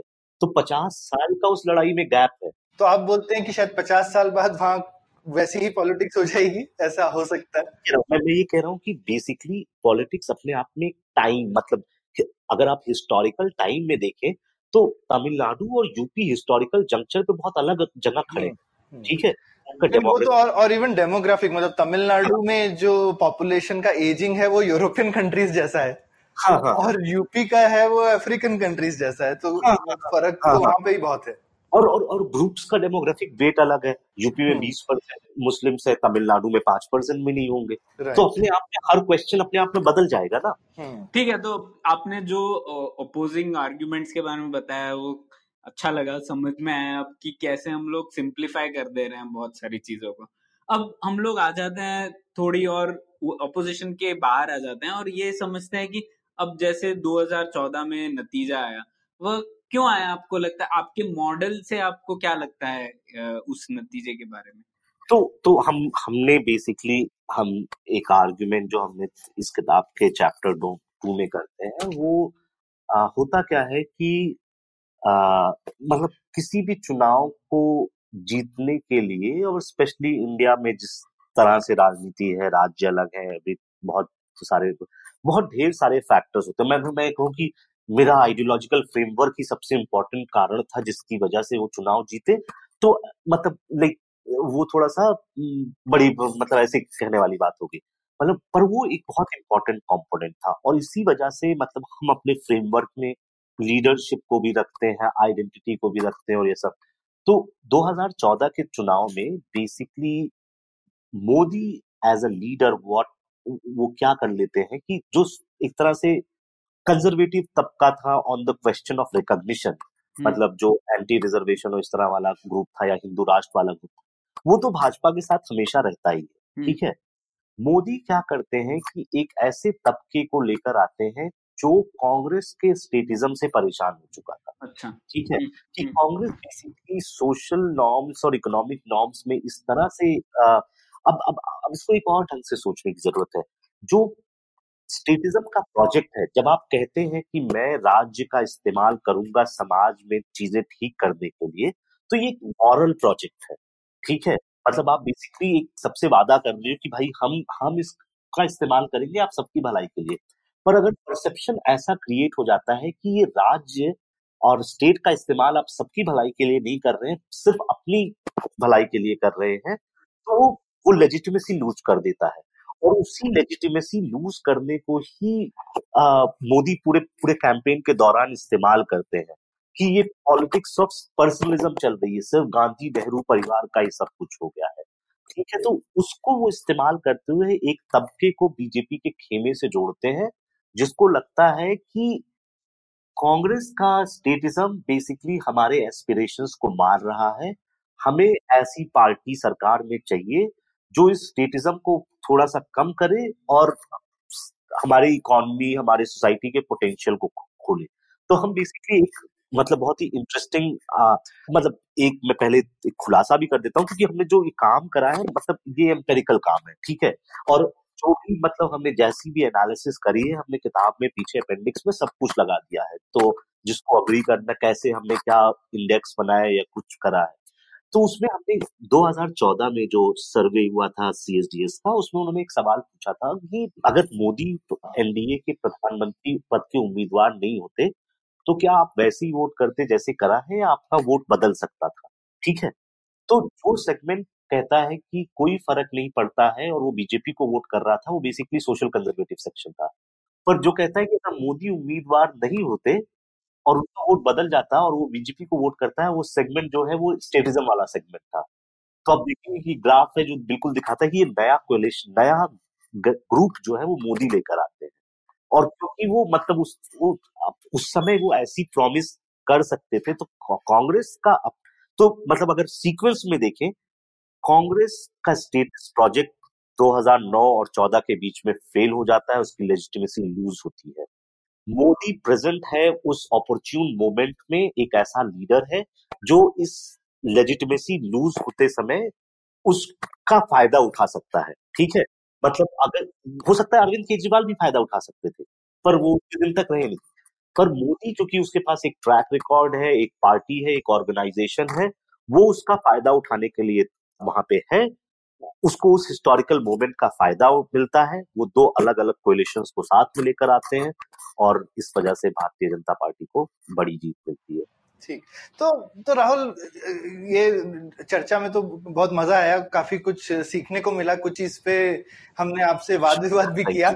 अब आखिरी में मैं आपसे पूछना चाहूँगा कि ठीक है ये आपने काफ़ी तो आप एनालिसिस कर रहे हैं कि क्या है और हम भी यही समझना चाहते हैं कि है क्या और किस तरह से हमारी पॉलिटिक्स ऑर्गेनाइज्ड है। पर आखिर में आपसे मैं सवाल पूछना चाहूँगा, आप क्या देखना चाहेंगे? पॉलिटिक्स में अगर जैसे ये जो दो आइडियोलॉजिकल स्तंभ है, आप, आपको लगता है शायद हम चाहें कुछ भी, कुछ नहीं हो सकता है क्योंकि एक अगर जो सोशल स्ट्रक्चर है, हम उसी में बंधे हुए हैं। या फिर कोई, जैसे मुझे कभी कभी लगता है, जैसे आपने विमेन की बात करी, मैं इधर गाँव वगैरह, इधर बीच काफ़ी गया हूँ। चाहे लेफ्टिस्ट हो गए कम्युनिस्ट लोग पूरी दुनिया में पे वगैरह की बात करते हैं, सब करते हैं। इंडिया में सबसे ज़्यादा रूरल औरतें काम करती हैं। Equal pay for women and main की कोई बात करता ही नहीं है। हम्म। औरतों की दहाड़ी डेढ़ सौ रुपए होती है आदमियों की दो सौ ढाई सौ रुपए होती है। हम्म, हम्म। और सबको पता है। हाँ, हाँ. लेकिन ये पॉलिटिकल इशू नहीं है जबकि ये हिंदुस्तान की बहुत बड़ी रियलिटी है। बिल्कुल सही। तो आप क्या कोई नया स्तंभ देखना चाहेंगे? और और क्या हम जैसे लोग मेरे और प्रणय जैसे लोग जिनको लगता है कि इकोनॉमिक्स बहुत बड़ी रियलिटी है सोसाइटी की हमको ऐसा लगता है और हम तो हर चीज़ को थोड़ा इकोनॉमिक्स के एंगल से देखने की कोशिश करते हैं। हम लोग थोड़े भ्रमित हैं क्या कि हम लोगों को ये नहीं करना चाहिए। फाइनली जब तक कि और जैसा अंबेडकर ने भी बोला है मतलब हम लोगों ने जब अंबेडकर को भी ज़्यादा पढ़ा तो वो बोलते हैं जो लोग इकोनॉमिक्स को आगे रखते हैं वो थोड़े गधे हैं हमारे जैसे। जब तक सोशल रियलिटी नहीं बदलेगी इकोनॉमिक्स बहुत पीछे है और इकोनॉमिक्स उसके बाद ही आएगी। आप हम्म। आपको क्या लगता है और आप क्या देखना चाहेंगे? मतलब अंबेडकर साहब मतलब उन्नीस सैतालीस पचास के आसपास ये बातें कर रहे थे और अब बहुत चीज़ें बदल गई हैं। तो मैं जो आप कह रहे हैं ना मतलब इकोनॉमिक रियलिटी और मैंने शुरू में कहा था कि इकोनॉमिक एक्सिस एक पॉइंट ऑफ़ मोबिलाइजेशन बन सकता है और उसके इंडिकेशन दिख रहे हैं। उसके इंडिकेशन इसलिए दिख रहे हैं क्योंकि बहुत तेज़ी से कुछ चीज़ें बदल रही है पिछले दस दस सालों में। आप देखेंगे size of middle class India में मेनी फोल्ड हो गया है। ठीक है? स्पेशली अनएम्प्लॉयमेंट की सिचुएशन वर्सन होती जा रही है। ठीक है? तो मैं, और क्योंकि इंफॉर्मेशनल इन्वायरमेंट भी चेंज हो रहा है मतलब सोशल मीडिया और ग्लोबल मीडिया से अब हर जगह का यूथ जुड़ा हुआ है, उसके एस्पिरेशंस भी कुछ चीज़ों पे बदल रहे हैं। तो मतलब ये मैं क्या चाहता हूँ, उससे ज़्यादा मुझे लगता है कि जो हम लोग सोच रहे हैं, उस डायरेक्शन में चेंजेस होने ही वाले, होंगे मतलब वो आज भी होंगे तो चार साल बाद होंगे या पाँच साल बाद होंगे। आप मतलब अगर आप सोचिए लाइक एक बैकवर्ड क्लास के व्यक्ति थे बैकवर्ड कास्ट के व्यक्ति थे। आप 1950 में सोचते थे यार कब रिजर्वेशन मिलेगा हम लोगों को भी? 1990 में मिलता है ना मतलब अपने आप लाइक हम्म। चेंजेस आने शुरू होते हैं ना। मतलब सिस्टम अपने आप कुछ चीज़ें ओपन करेगा। मतलब आई थिंक डेमोक्रेसी का सबसे अगर मतलब फॉर ऑल इट्स फेलियर एक जो आ, मतलब अच्छी चीज़ है कि इसके इस पूरे मैकेनिज्म में ना एक इनबिल्ट करेक्शन होता रहता है। तो तो तो ये मुद्दे अपने आप जैसे डेटा में साफ़ साफ़ दिख रहा है मतलब भारत का युवा कई चीज़ों पे कंजर्वेटिव सोच रखता है, पर कुछ चीज़ों पे लिबरल सोच भी रखने लगा है। ठीक है? वो मैरिज के नॉर्म्स को लेकर हो गया, या डेटिंग के नाम्स को लेकर हो गया, या फिर मतलब से थोड़ा सा पार्टी ड्रिंकिंग और इन सब। तो मैं ये नहीं कह रहा हूँ कि ये सब अच्छी चीज़ है मतलब मैं ये नहीं कह रहा हूँ कि ड्रिंकिंग आई एम सेइंग कि मैं ये कह रहा हूँ कि थोड़ा सा नहीं नहीं हम तो मानते हैं अच्छी चीज़ है दारू पीने वाले लोगों का स्वभाव थोड़ा ठीक रहता है कुछ लोग मानते हैं कि खराब चीज़ है तो मैं मैं उस उस मतलब उन लोगों को हर्ट नहीं करना चाहता मैं ये कह रहा हूँ कि अपने आप में आ, मैं उनमें से नहीं हूँ हम्म। मैं उनमें से नहीं हूँ जो ये मानता है खराब चीज़ है तो आप हाँ, हाँ, मैं भी मानता हूँ सही चीज़ है हाँ। तो मैं मैं ये कहना चाह रहा था कि मतलब इन सब चीज़ों पे अब इसका अंडरलाइन करंट क्या आ रहा है क्योंकि इकोनॉमिक मोबिलिटी कुछ सेक्शन में बढ़ रही है। ठीक है? वो लाइफ को उस तरह से जीना चाहता है जो कि एक इकोनॉमिकली मोबाइल सेक्शन जीना चाहेगा। हम्म। ठीक है? तो अपने आप में ही ये इश्यूज़ जो है इकोनॉमी को प्रोमिनेंट बनाते जाएँगे मतलब पॉलिटिक्स के लिए। अब जब इकोनॉमिक मोबिलिटी बढ़ेगी और ये हम दुनिया के ज़्यादातर देशों में देख रहे हैं कि इनइक्वालिटी भी बढ़ रही है इंडिया में। ठीक है? अगर इनइक्वालिटी बढ़ती जाएगी मतलब आपके पास एक साइजेबल मिडिल क्लास होगा और एक साइजेबल पुअर क्लास होगा फिर पॉलिटिक्स कैसे चली? हम्म, तो अपने आप आपका जो दो साइड बन गए पॉलिटिक्स के बेसिकली हाँ हाँ हाँ हाँ। फिर तो मतलब एक को लाइक अभी भी आप देखिए ना आप धीरे धीरे मतलब मैं छोटा सा ही उदाहरण है। आप देखिए कांग्रेस की वेलफेयर पॉलिटिक्स बहुत डिफरेंट है बीजेपी के वेलफेयर पॉलिटिक्स से। नहीं राहुल आप ऐसा बोलते हैं लेकिन फाइनली बीजेपी ने भी किसानों को पैसे दे ही दिए ना डर डरा के एंड में। मतलब यही यही बात ना। बीजेपी इलेक्शन के जस्ट पहले करती है। कांग्रेस एनआरजीए हम्म। 2005 में लेकर आ गई थी चार में जीती थी पाँच में लेकर हाँ। तो मतलब अब, अब मैं, मैं तो इसीलिए कह रहा हूँ ना कि लाइक अगर पॉलिटिक्स को थोड़ा सा मतलब आठ दस साल का समय देंगे तो मतलब ये चेंजेस तो प्रोमिनेंट होने शुरू हो जाएँगे। भाई आप ये देखिए ना मतलब आप वाजपेयी गवर्नमेंट देखिए। वाजपेयी गवर्नमेंट कैसी चीज़ों की बातें कर रही थी? बिग इंफ्रास्ट्रक्चर ठीक है?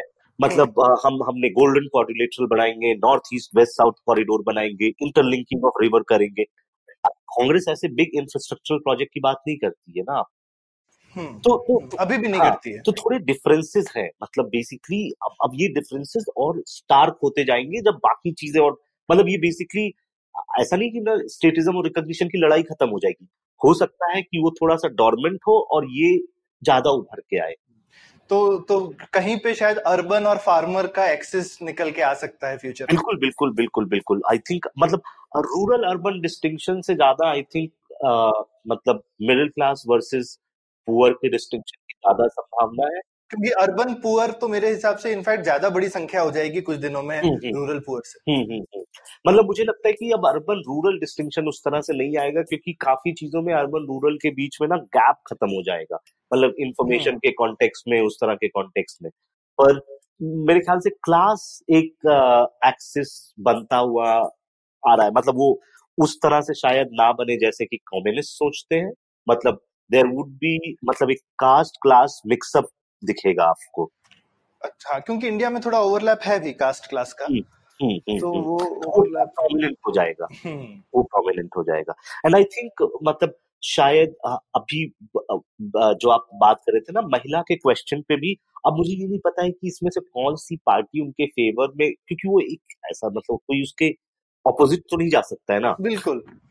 है ना? तो पर पर उसका उसका डायरेक्शन कुछ आ, होगा क्योंकि आई थिंक अब पिछले पाँच छह सालों में ऐसा दिख रहा है कि उस पे कुछ एक्टिविटी हो रही है। मतलब विमेन में भी एक इकोनॉमिकली मोबाइल सेक्शन आ रहा है, वो थोड़ी असर्टिव हो रही हैं, उनका इलेक्टोरल पार्टिसिपेशन बढ़ रहा है। मतलब आप देखिए तीन चार इलेक्शन पहले मेल और फीमेल टर्नआउट में फीमेल टर्नआउट सात आठ परसेंट नीचे होता था।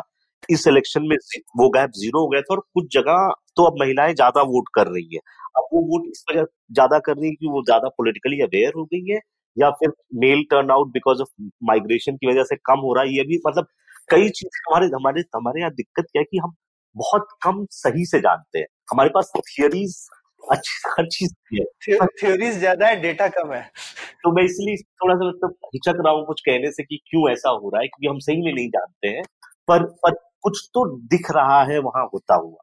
अच्छा। हम्म। हम्म। तो ये तो बहुत सही है और सौरभ मुझे लग रहा है कि इस रात की सुबह दिख रही है मतलब थोड़ा इकोनॉमिक्स और पॉलिटिक्स में इतना डिस्टिंक्शन जो बोला राहुल ने शायद नहीं रहेगा फ्यूचर में। हाँ, हाँ तो, तो ये इस पॉजिटिव नोट पे ये पुलियाबाजी को जरा अंत पे ला जाता है। राहुल बहुत मज़ा आया आज आपसे बात करके। मुझे भी बहुत मज़ा आया। हाँ और राहुल की किताब आइडियोलॉजी और आइडेंटिटी हम अपने एपिसोड में लिंक करेंगे ज़रूर पढ़िएगा। बहुत बहुत शुक्रिया Rahul. Thank you thank you thank you so much तो उम्मीद है आपको मज़ा आया। पुलियाबाजी में शामिल होने के लिए हमसे मिले Puliyabaazi at Gmail dot com या फिर एट पुलियाबाजी ट्विटर पर। फिर मिलेंगे अगली पुलियाबाजी।